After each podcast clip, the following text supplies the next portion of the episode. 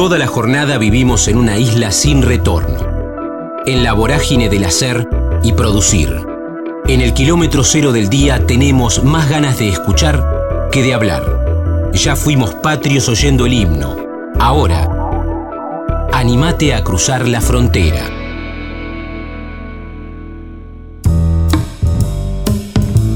Luciano Superbiel, Uruguay, bajo fondo y Drexler, compositor, guitarra y piano, Liga Universitaria de Fútbol, Cultura Rioplatense, la Comedia Nacional, Música para Cine, El Baño del Papa, Publicidad, Exilio, Francia y México, María Elena Walsh y los Olimareños, Climáticos.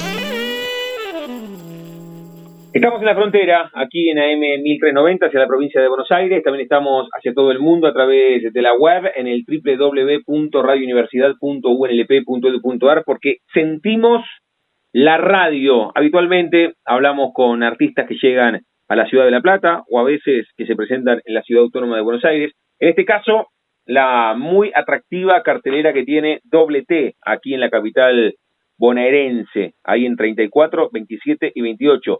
Luciano Superbiel va a llegar el próximo 18 de marzo, ahora, dentro de algunos días nada más. Reitero, pueden sacar las entradas a través de Alternativa Teatral, una linda noche con piano, con música, el lugar está espectacular, así que qué mejor que invitarlos con este puente y primero saludarlo a Luciano. Luciano, ¿cómo estás? Damián en Radio Universidad, un gusto.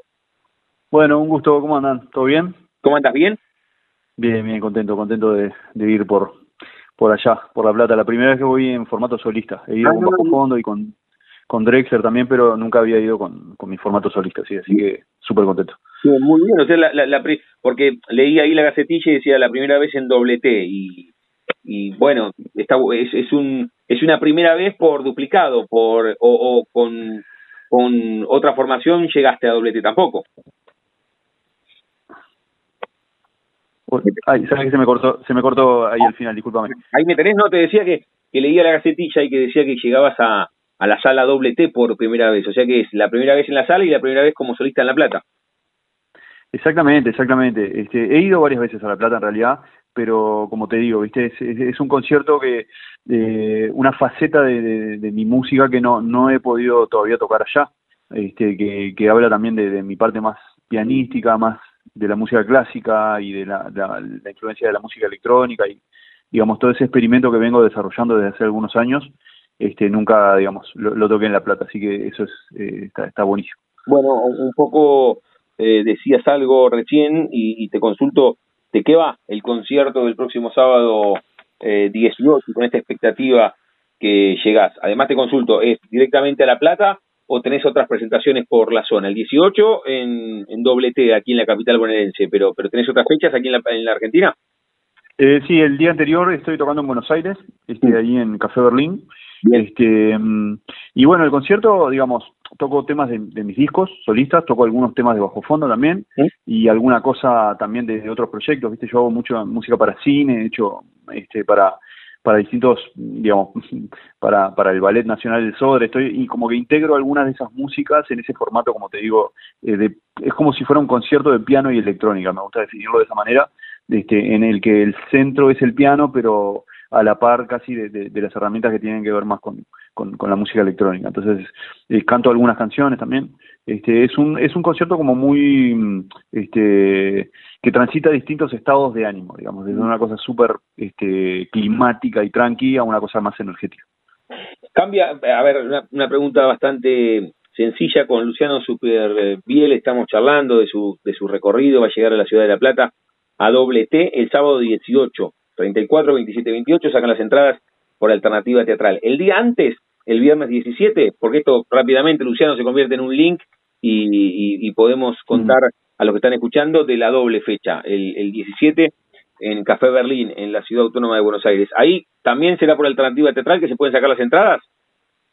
Eh, bueno, eh, la verdad no sabría decir, disculpame, este, no sé. Pero bueno, pero, pero lo, pueden buscar. Hoy, hoy te metes en internet y si tienen ganas, a los que están escuchando en la ciudad autónoma de Buenos Aires, pueden escucharlo. Eh, algo contabas recién que, que venías investigando muchísimo con, con tu piano esta música de piano y electrónica, y, te decía que la pregunta capaz es demasiado sencilla, pero cuánto cambia estar en el centro del escenario solo a compartir escenario con muchos, ¿no?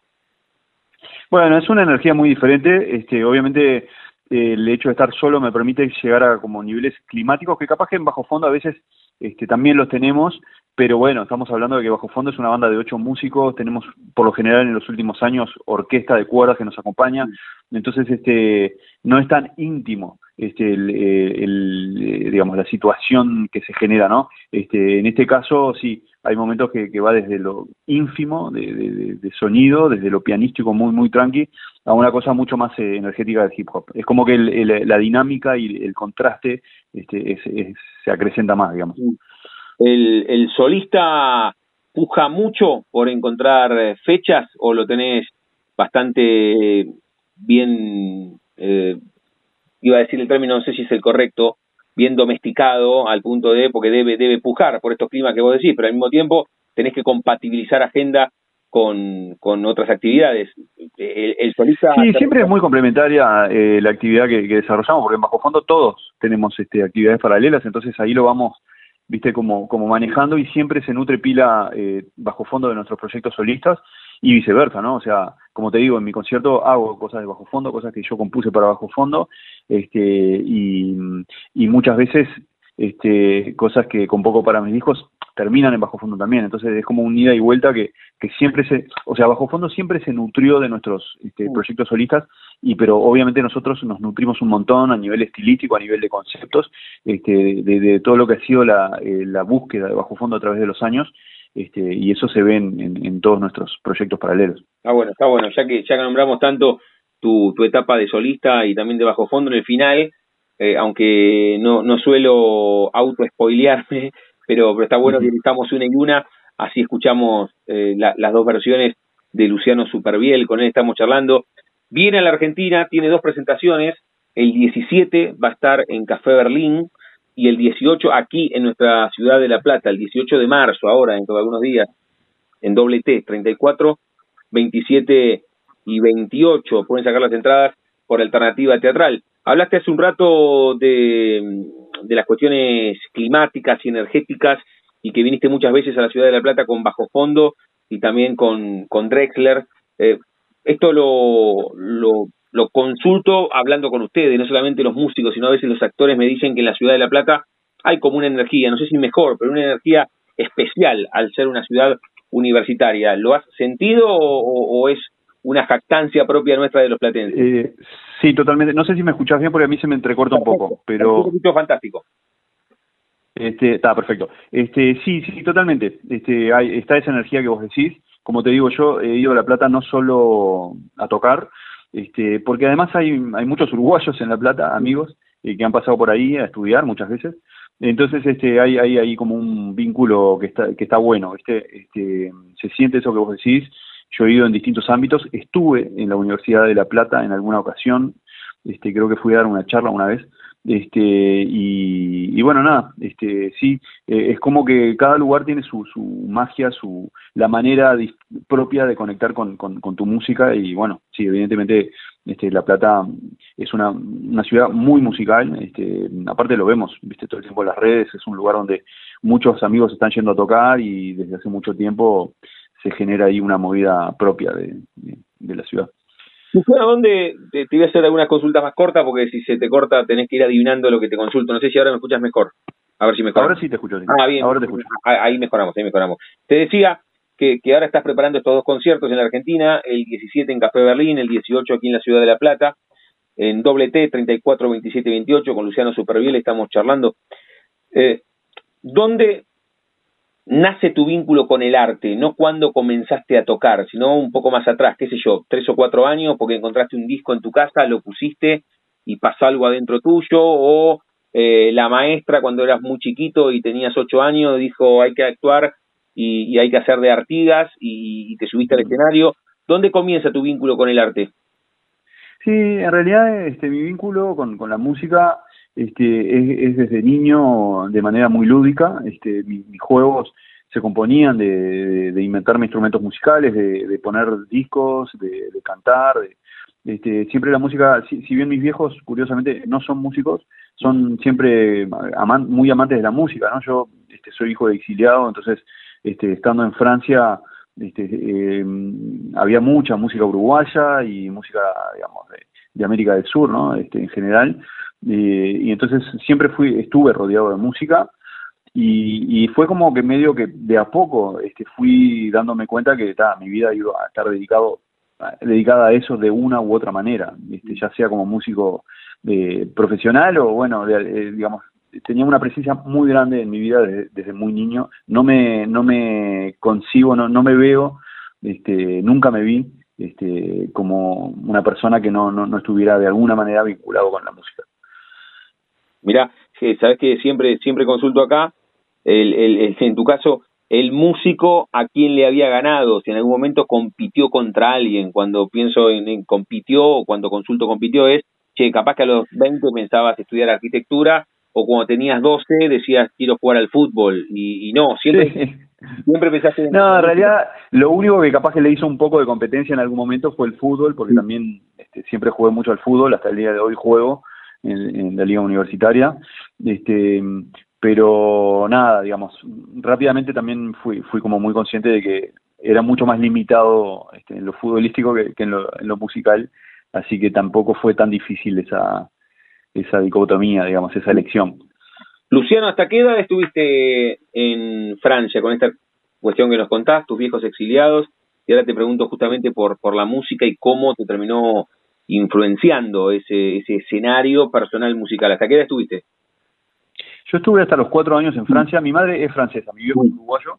Este, después nos fuimos a México cuatro años, en, ya en los ochentas, y este y, después vine, a Uruguay y después este mantuve muchísimo vínculo con Francia. De hecho, volví a vivir este, a, los 18 años. Este, y bueno, entonces este, siempre, digamos, eso influenció mucho, creo yo, mi, mi manera de, de acercarme a la, a la música rioplatense también, ¿no? Porque siempre tuve como esa cosa de, de verla desde adentro, pero también verla desde afuera, que a veces te cambia un poco la óptica. No digo que, que sea, digamos, ni mejor ni peor, simplemente realmente siento que me ha este, definido mucho el hecho de haber viajado tanto en mi vida, este, de cómo, eh, cómo eh, de qué manera me pega a mí la, la, cultura rioplatense por el hecho de haber vivido tanto afuera. Mm. Y, eras muy chiquito, tenés, tenés no, no de cuando volviste vos por decisión propia a vivir a Francia. ¿Tenés algún recuerdo de alguna música cuando tenías cuatro o eras muy chico? Sí, sí, no, no, yo, de, como te decía hoy, viste, la música siempre tuvo una presencia muy fuerte. Yo, de, mis hijos de Francia, como te decía, había mucho, yo qué sé, eh, música infantil este, de, francesa, de que se publicaba en esa época, este, hasta, yo qué sé, Marianela Walsh, este, Cita Rosa, este, los solimareños, música popular uruguaya, el sabalero, no sé si, se conoce tanto por allá, pero todas esas cosas, la murga, viste, todo eso se, estuvo siempre muy presente en mi vida, este, y mezclado con, con obviamente con las cosas que se escuchaban este, en, los niños en esa época, en, los 80 en, en, Francia, ¿no? Entonces, este, y finales de los 70. Este, entonces, este, como te digo, siempre estuve muy empapado de esas influencias muy diversas y creo que, que mi música lo refleja, porque es una música que tiene una, eh, un abanico de influencias muy diverso también. Con Luciano Superbiel estamos charlando. ¿Lo dije bien tu apellido desde el comienzo o ahí? Superbiel, sí, está perfecto. Superbiel, sí, sí.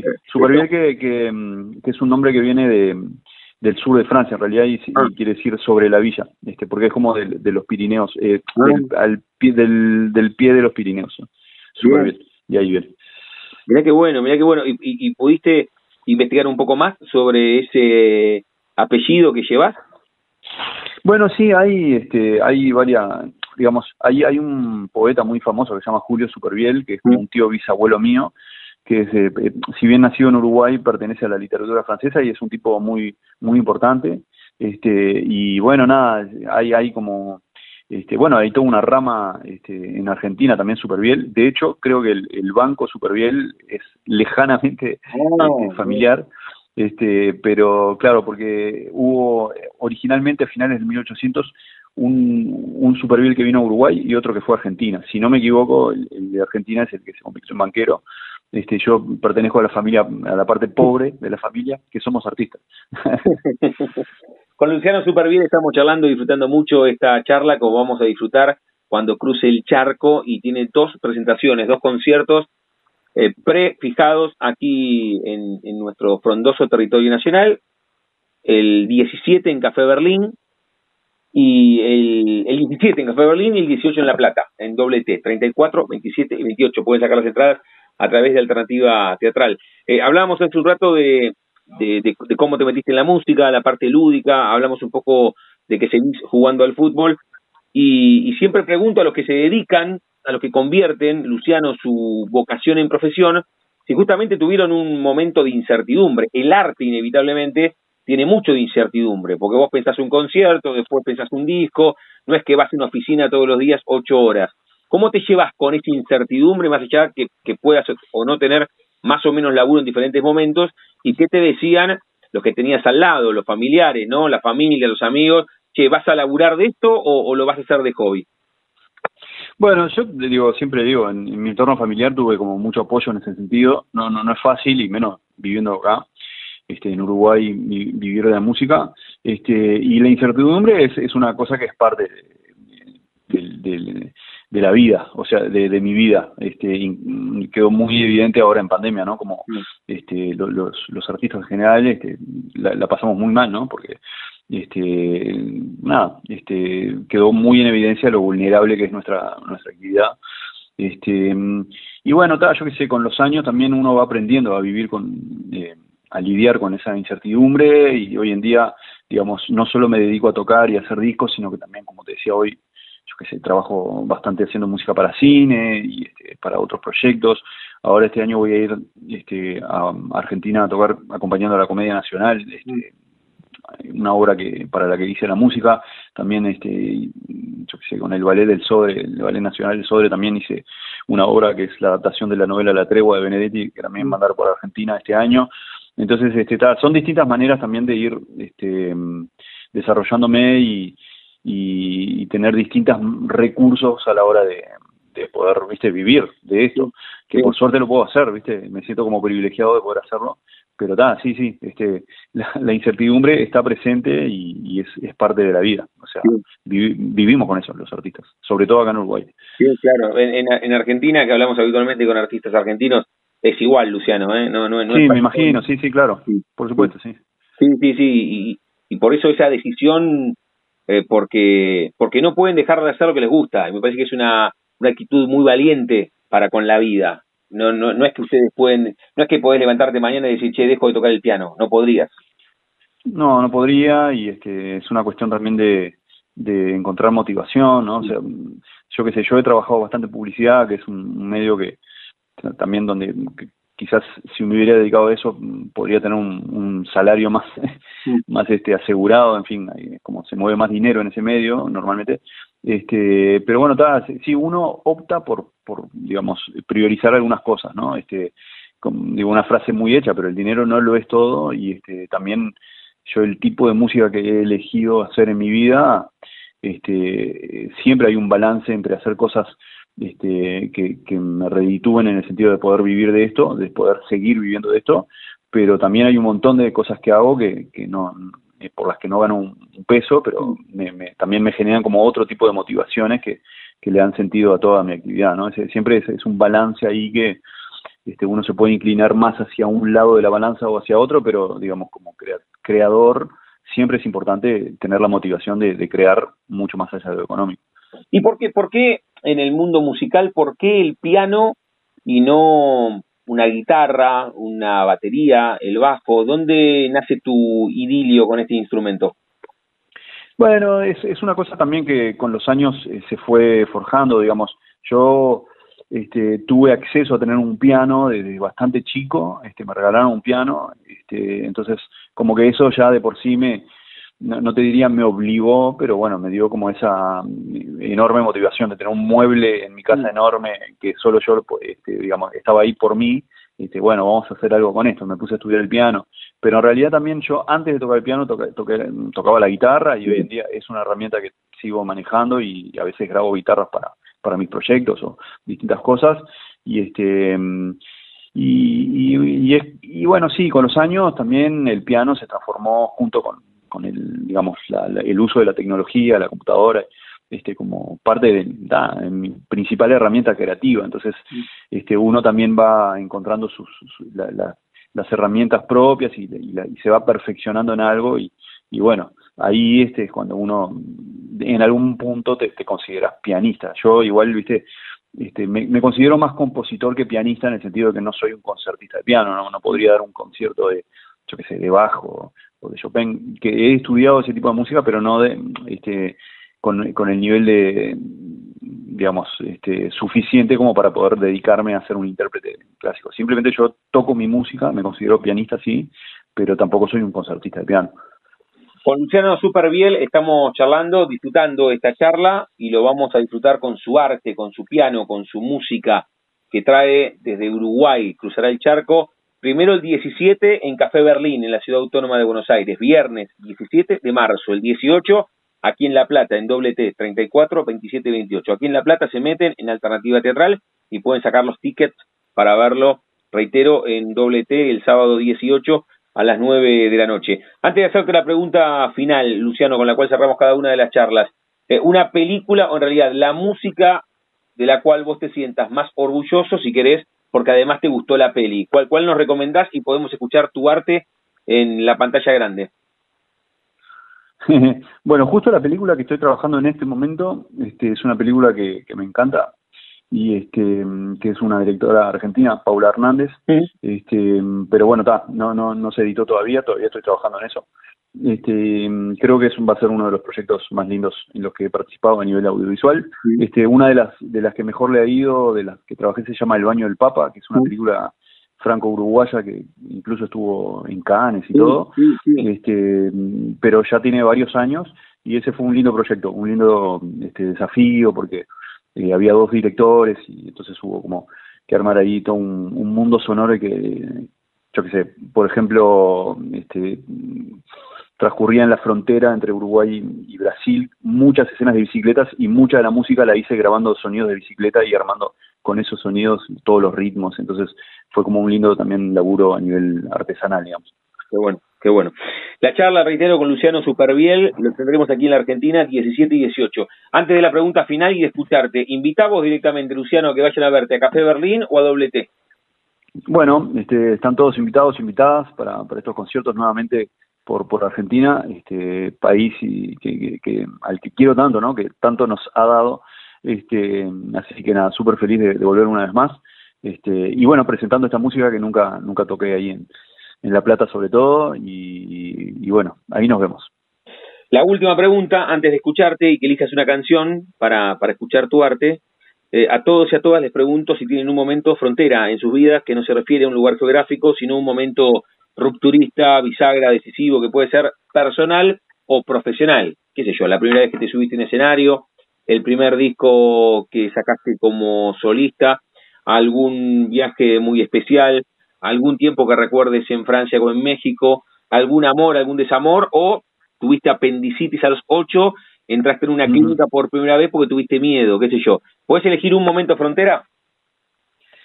Bueno, eh, hay muchos realmente. Este, puedo citar uno que relacionado con Argentina, muy lindo, que fue cuando estábamos eh, haciendo el primer disco de Bajo Fondo.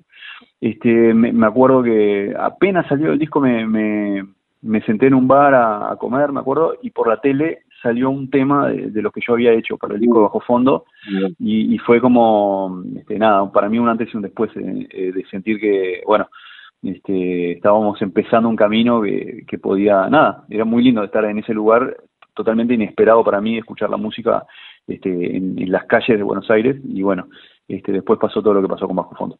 Qué copado, qué copado. Luciano Superbiel y nos regaló este tiempo y esta charla, el 17 en Café Berlín, el 18 en Doble T aquí en la Ciudad de La Plata. Se meten en alternativa teatral. ¿Con qué canción cerramos esta charla, Luciano? Y bueno, ¿qué te parece la versión que hice de No Soy un extraño de Charlie García, versión muy personal que está en disco Reverí? Este, mm, eh, como un homenaje a Charlie García, que también es un músico que es un gran referente para mí. Luciano, lo mejor, gracias por este rato y la mejor de las llegadas a la Argentina, tanto el viernes 17 como el sábado 18. Muchísimas gracias, un gran abrazo. Chau, chau.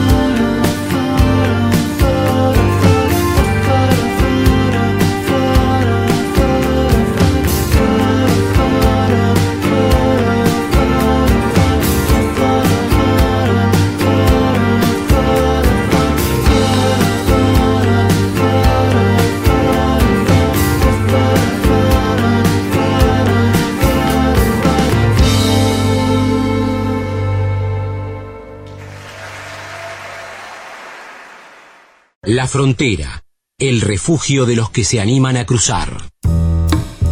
Nicolás Salischiker, La Papa, Cine, El Tío, Medicina, El Rojas, Hija Luna, Video Club, Comedia, Villa Crespo, Luis Miguel Arenilla, Timbre 4, Tatuaje, Haciendo,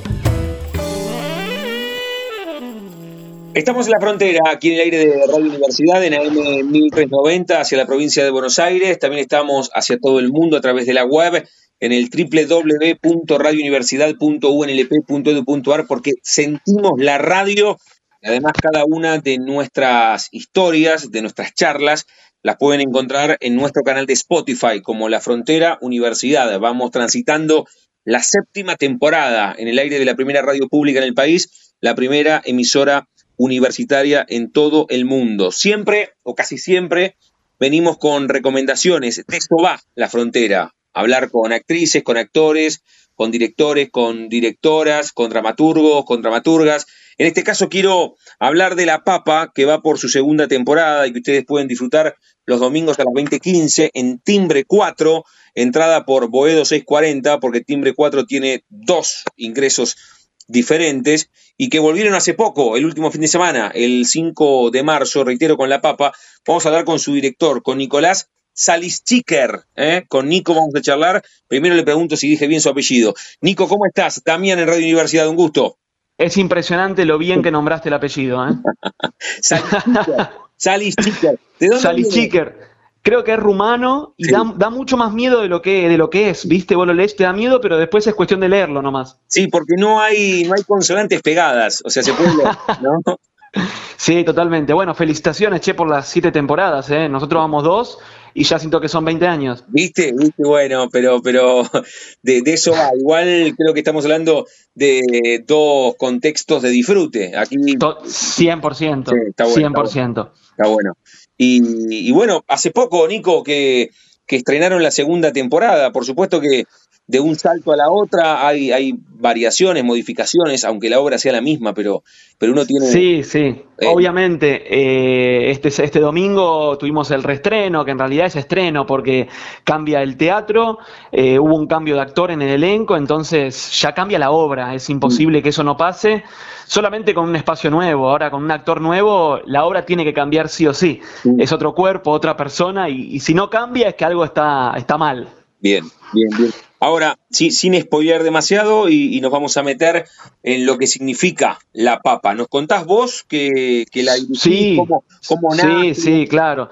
Bueno, La papa es una obra eh, muy particular, muy peculiar, muy especial, te diría, porque está basada en, la historia de vida, la historia familiar de su autora, Natalia Slobediansky, que tiene la característica de la obra de que además ella la protagoniza. Entonces, ella le pone el cuerpo a su historia, ¿no? Ahí tenemos como un primer, eh, un primer detalle muy, muy interesante de la obra, que no suele pasar mucho, con el cual la gente conecta mucho, obviamente. Y bueno, en donde Nati cuenta un poco lo que pasó en su vida cuando la hermana de ella decide convertirse a la ortodoxia judía, se hace religiosa, y bueno, todos los cambios que eso trae, obviamente, en la familia, en su vida, cuestionamientos de la fe, de los vínculos, el entendimiento, el respeto, son un montón de temas que la obra toca, que bueno, utiliza el mundo judío porque es el mundo donde se sucedió la historia de Nati, pero es simplemente una excusa, digamos, se podría contar en cualquier contexto y, yo creo que el, el objetivo, el mensaje es el mismo. Bien, bien, bien, bien. Con Nicolás Salischiker estamos charlando con un disparador, con una excusa. Él es el director de La Papa, que ustedes pueden disfrutar los domingos 2015 en Timbre 4, Boedo 640, sacando las entradas por alternativa teatral. Están con la segunda temporada en ciernes porque volvieron el 5 de marzo, hace unos días nada más. ¿En qué momento aparece Nicolás Salischiker en esta obra? Porque vos recién nombraste a la dramaturga, que además la protagoniza. ¿Cómo es? Correcto. Te, te, te, manda el texto y decís, che, acá me gusta, te invita a dirigirla, o cómo nació?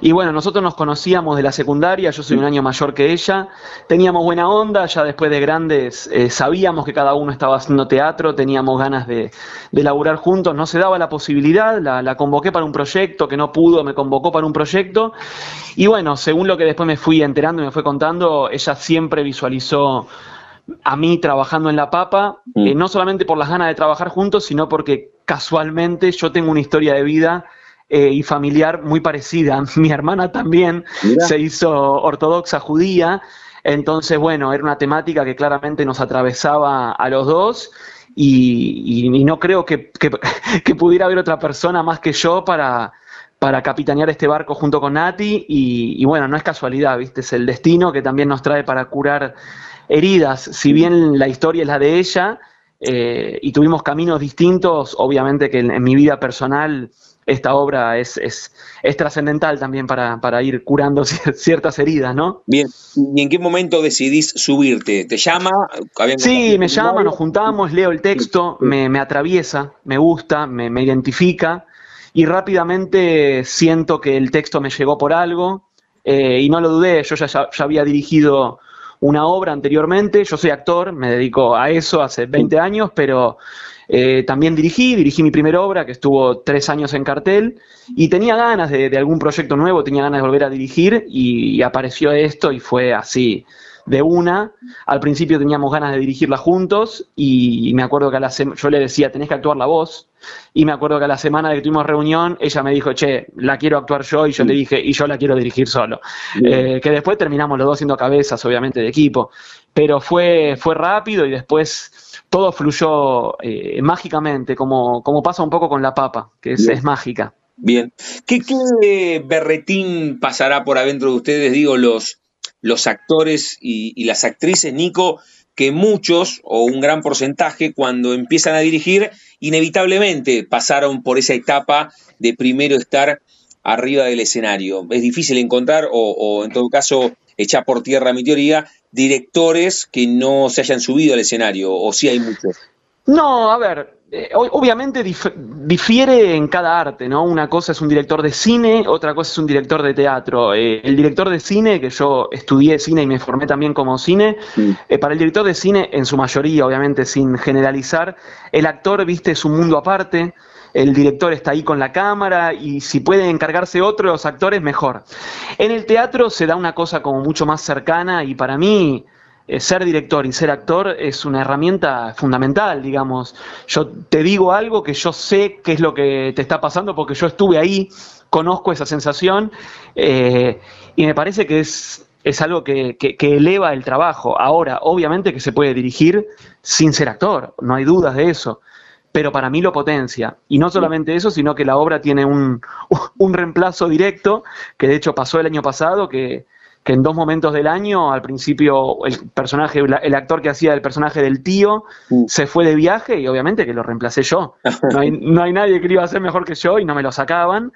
Y después terminé también la temporada haciendo dos meses de función porque un actor se tuvo que, ir de la obra por, por otros motivos y, terminé haciéndola yo, que también fue una decisión para este arranque en Timbre 4, volver a, estar detrás de escena y elegir un actor que, interprete el personaje. Así yo podía volver a, mirar un poco la obra de afuera y, ordenarla en el espacio nuevo. Muy bien, muy bien. La charla con Nicolás Salis Chicker, que es el director de La Papa, que ustedes pueden disfrutar esta segunda temporada con nuevo, con nuevo domicilio, con nueva escenografía en Timbre 4, Boedo 640, sacando las entradas en la alternativa teatral, los domingos, reitero, a las 8 y cuarto de la noche. Nico, contaste la historia mm, de la autora, que además la protagoniza la obra, cómo Correcto. la voz y, cómo te interpela también por tu historia y tu hermana. ¿Qué volvió el año pasado? Que volvió, digo, de, la platea como boomerang. Hay muy pocas cosas que tengan un efecto boomerang tan, tan claro como una obra de teatro, porque ustedes lo tienen ahí o porque los espectadores los esperan y les hablan. ¿Qué volvió toda la temporada pasada y qué volvió ahora la primera función en Timbre 4? Bueno, totalmente. Cuando uno estrena una obra, viste, es como abrir una caja de Pandora. Es como que no sabes lo que va a pasar y es, es lo que falta para terminar el proceso. La devolución de la gente es hermosa. A la gente la obra le encanta, le interpela, le divierte, le emociona. Se quedan después haciendo preguntas. La quieren entrevistar a Nati, mm. eh, preguntarle sobre su vida. Es una obra que, bueno, toca esas fibras y, y para nosotros es lo mejor que hay. Eh, que pueda continuar esa, esa comunicación ¿no? con el espectador, que no termine solamente cuando está el aplauso, si es que hay aplauso, ojalá. así que no, las devoluciones son, son hermosas. Nosotros teníamos miedo de que no queríamos contar una obra que sea solamente para la colectividad judía, ¿no? O sea, teníamos claro eso, pero bueno, había que probarlo. Y por suerte, desde el estreno ya eh, nos dimos cuenta que todo tipo de gente se conectaba con el, con el conflicto básico. Y bueno, el otro día también en Timbre fue un estreno hermoso, vinieron un par de periodistas que la verdad que, nos enteramos que le gustaron mucho. Eh, estamos muy contentos, la obra tiene muchísimo laburo atrás y bueno, no es menor, el año pasado estuvimos nueve meses en cartel, ahí en el Teatro de Patio de Actores, eh, haciendo una temporada larguísima, eh, completamente agotados los nueve meses, lo cual fue algo hermoso y que no, no suele pasar, o a mí en los 20 años que tengo en teatro no me pasó mucho. Entonces tampoco llega un momento donde decir, bueno, no es casualidad, evidentemente la obra tiene, tiene algo, tiene corazón, que la gente eh, se lo lleva, ¿no? Y les gusta. ¿Qué más podés contar? Le digo al director, a Nicolás Salischiker de La Papa, que ustedes pueden ver los domingos 2015 sin spoilear. Yo me encuentro acá con el afiche, con el flyer, una papa. sí. algo, más que puedas contar y que entiendas que no comunica el flyer, Nico. Eh, bueno, la, obra tiene como, como, dos o tres planos, no, no, se queda solamente con el plano realista, obviamente que tiene escenas vinculares entre las hermanas, el personaje que las cuida, que es, Susi, una, una paraguaya, eh, y además la obra tiene otros momentos que son como un poco más delirantes, más bizarros, en donde Nati encontró esos códigos para, para tampoco que sea un tema tan pesado, ¿no? También desde la puesta de escena y poder romper un poco con eso. No quiero contar mucho, pero tiene momentos musicales, eh, momentos de, sueños, tiene como un poco de todo, tiene muchos recursos y, eso está buenísimo. A, mí también, siendo el director, me sorprendió la cantidad de recursos que pusimos ahí en, la escena y, que están buenísimos, que le dan un dinamismo hermoso a la obra. Eh, le dan mucho movimiento, la gente dice que se le pasa volando mm. y durando una hora y diez más o menos. Así que yo diría que, nada, que la vengan a ver, que los esperamos, que es un espectáculo que tiene muchísimo corazón, mucha alma y, que estamos muy orgullosos, ¿no? Que no para de crecer. Estoy viendo acá la cantidad de gente, por lo menos en la, en la ficha, que trabaja. Vos nombraste a la autora, ¿querés nombrar también a quienes actúan, veo diseño de vestuario, diseño de escenografía. tampoco te quiero decir que nombremos a. No, no, obvio. Vamos a nombrar a los actores porque si no se, se, me enojan. No, por eh, supuesto. Y estamos, estamos hablando contigo y podríamos estar al lado con cualquiera de ellos. Pero, Totalmente. Pero, impresionante esto que vos decías cuando dijiste, che, es un laburo en equipo, hay mucha, hay mucha gente atrás. Acá estoy viendo la ficha y es impresionante la cantidad de gente que labura en la papa.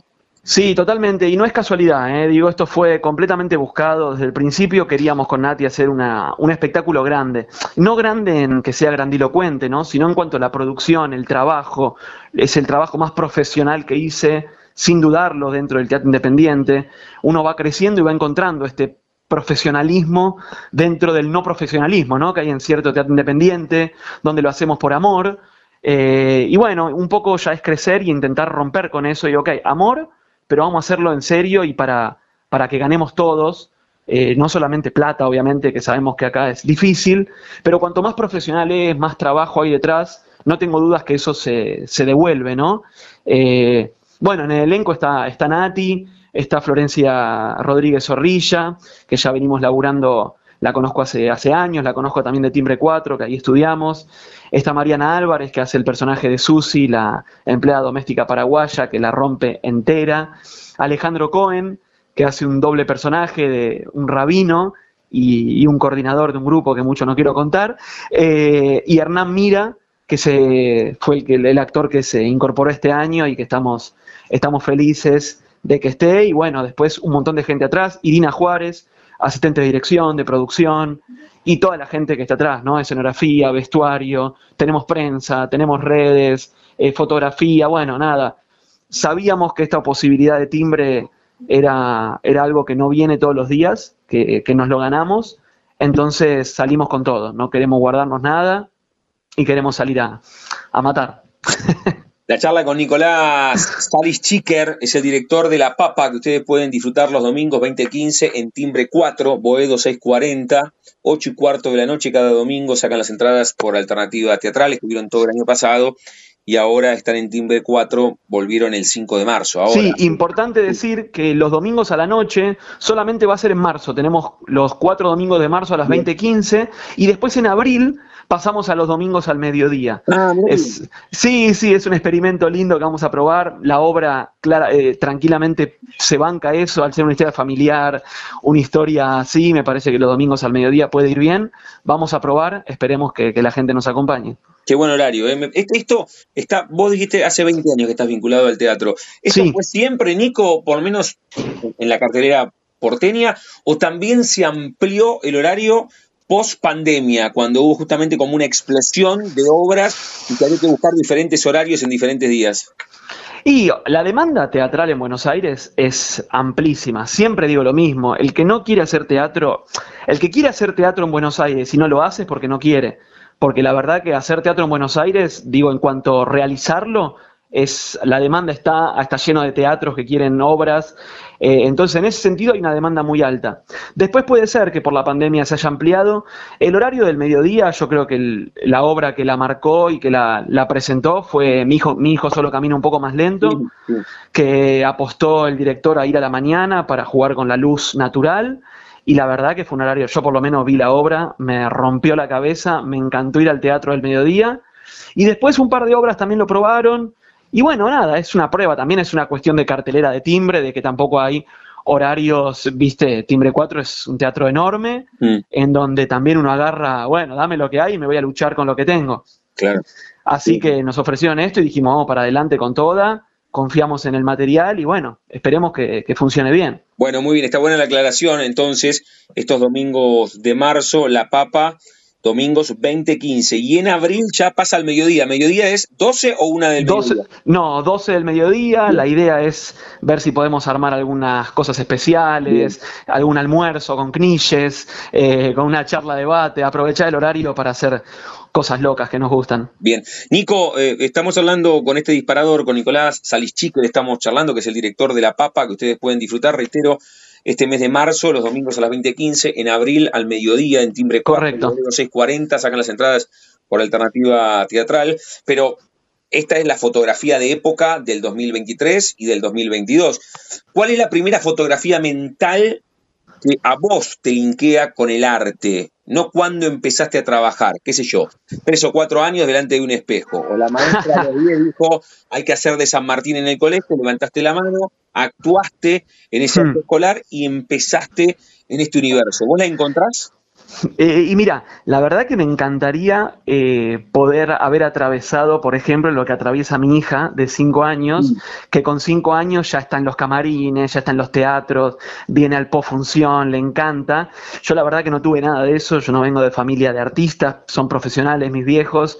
Eh, yo creo que fue más que nada por, por ciertas, no, te iba a decir habilidades sociales que tengo, pero no sé si son habilidades sociales, sino ciertas facilidades o extrovertidas o gracioso, eh, que siempre lo tuve en mí, eh, como parte de mi vida. Y bueno, y en algún momento a los 17 años, después de la secundaria, decidí como probar un curso de teatro en el Rojas con Analia Couseiro y no hubo vuelta atrás, eh, en absoluto, no hubo vuelta atrás. Después de que hice el primer curso, ya después entré en un, en un grupo estable, en un elenco estable, y me tocó a mí por lo menos empezar en el teatro eh, haciendo, ¿no? Porque también hay mucho de eso, hay mucho actor que, que es, que es estudiante eterno, un eterno estudiante, ¿no? Y está en la palabra, para ser actor hay que actuar, no hay otra. Entonces a mí me tocó empezar actuando, eh, cuatro o cinco años haciendo obras, y recién después decido, bueno, ahora me parece que tengo que empezar a formarme más teóricamente, y ahí es donde entro en timbre 4, y donde mi cabeza termina de explotar y de decir, bueno, ok, esto es lo que me gusta del teatro, voy por acá. Eh, así que yo creo que esas son las primeras eh, imágenes. Siempre me gustó el cine, siempre, fanático del cine. pero bueno. Vos, estabas en el secundario, ves que hay un curso en el Rojas y vas. ¿Terminás el secundario y te pones a estudiar cine inmediatamente o das, o das vuelta por otras carreras? No, no, di vuelta por todos lados, por todos lados. Estudié en la UBA, me fui, estudié medicina para que mi viejo esté contento, dejé, y después ya hice la carrera de cine en una universidad, en el SIC, que la terminé, que terminar la carrera de cine no significa absolutamente nada, más que hacerla, porque el título de director nunca nadie te lo va a pedir, es como un poco el título de actor, ¿no? Cuando uno actúa no es que te pida ningún título.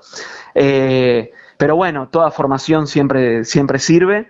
Eh, y es eso, amo el cine y amaba el cine, pero cuando conoces el teatro y, te entra el bichito, no, no, hay con qué darle, es algo único, es algo... Sí, ¿qué vínculo tuviste este tiempo de tanta experiencia y, vínculo con, el teatro en, estos años, Nico? Y no, de no parar de trabajar, de no parar de laburar. Eh, he tenido hasta, como actor, he llegado a tener eh, tres obras por semana, obras distintas que obviamente uno hace eso en un momento de la vida, ¿no? Ahora no lo hago ni que me mate, no podría, eh, primero porque me echan de casa. Y, pero bueno, no, la idea siempre, o por lo menos mi objetivo fue no parar, no dejar de hacer, eh, seguir haciendo. También es, es, una ventana, ¿no? Digo, yo te puedo mandar un currículum, te puedo mandar un reel, pero la mejor forma de que, de que, me, ve, de que me veas, eh, mi laburo es que me vengas a ver actuando. Sí. Esa es la mejor ventana. Y para eso hay que estar en cartel, hay que hacer funciones, hay que actuar. Eh, y bueno, dirigir es otra cosa. Eh, no tengo la descarga, ¿no? La, la, tengo que sacar después con, con, un par de cervezas. Eh, pero bueno, es una experiencia muy linda. Sí, la, primera obra, porque vas a los 17, decís. Sí. te metes en un curso en el Rojas. Sí. Y la primera vez que vos te subís a un escenario, porque lo más importante es hacer, actuando, ¿cuál fue? Y fue, habrá sido un año después, a los 18, cuando entré a este elenco estable que era un grupo donde me dirigía Luis Miguel Arenillas, que hoy en día es un amigo de toda la vida. Y, fue empezar a preparar una obra con gente nueva, que yo no sabía nada. ¿Cuál fue y no, no, subirte al escenario es, es, una droga, es una droga de la más linda, no de la mala, de la linda, porque una vez que estás ahí, ahí es donde te das cuenta que estás vivo para eso. A mí me pasa eso, por lo menos. ¿eh? ¿eh? Son esos momentos donde decís, bueno, yo no sé qué pasa en la vida, pero a mí esto, yo siento que estoy vivo para vivir este momento. Bueno, está buena, está buena la frase, me, copa, me copa porque a veces no, no, no lo pregunto, pero qué bueno sentir cuando uno hace, cuando uno hace algo que lo haga bien o mal, está vivo en ese momento, lo disfruta. 100%. No, y aparte, aparte en algo tan efímero como esto, también el bien o mal, ¿viste? Es como muy muy subjetivo, es, es, cuestión de estar viviendo ese momento y que al, que más le importa es a uno, ¿no? Al resto le puede gustar, no gustar, no le importa tanto. A uno es el que le importa y el que lo apasiona y el que lo moviliza. Eso es lo más lindo. Te, te decía hace un rato, si te acordás, justamente la obra que fue tu, tu kilómetro cero. y yo creo que fue. Ay, no me sale el nombre. Ah, no me acuerdo, Luis se va a enojar cuando escuche esta nota, que seguramente me va a escuchar. Eh, pero bueno, una, una, obra medio de época, un personaje de, comedia, donde también rápidamente me sirvió para darme cuenta de que tenía una facilidad con la comedia. Esas cosas, aunque se nacen o no se nacen, viste, cierto timing que la comedia tiene, cierta conexión con el público, que me di cuenta bien rápido. Después ya es parte de mi vida, ya lo tengo. El otro día, de hecho, por poner un ejemplo nada que ver, pero mi primo se casó y me pidió que lo case yo en la ceremonia. Y digamos, eh, no, no es que para mí es algo muy distinto, digamos, es simplemente parar ahí, estar delante de la gente con un micrófono, es parte de mi vida. Claro, claro. Te preguntaba, Nico, eh, hace un ratito contaste el recorrido en el teatro, ¿qué vínculo habías tenido con el cine en estos años? Y es fuertísimo, primero de todo por el amor, después porque estudié y te digo lo tercero, que tuve un videoclub durante, durante ocho años, sí, sí, bien de pibe. Así que imagínate, era el, cliché caminando, actor con un videoclub. Eh, pero no, fue, fue maravilloso y, y, funcionó tan bien como funcionó, porque bueno, yo creo que explotaron todas las cualidades que yo tenía, estas habilidades sociales que te digo para vincularme con la gente, con los clientes, más el conocimiento de cine. Entonces era un videoclub donde había muy buena onda y donde sabíamos mucho de cine. Entonces, claro, explotó. Estábamos en Villa Crespo, la gente nos amó el tiempo que, pudimos estar hasta que nos aumentaron asquerosamente el alquiler y ya no podíamos pagar más, pero, pero eso fue una cosa, una cosa maravillosa. Fue de muy joven, eh, ya pasaron muchos años, pero fueron muchos años, la verdad.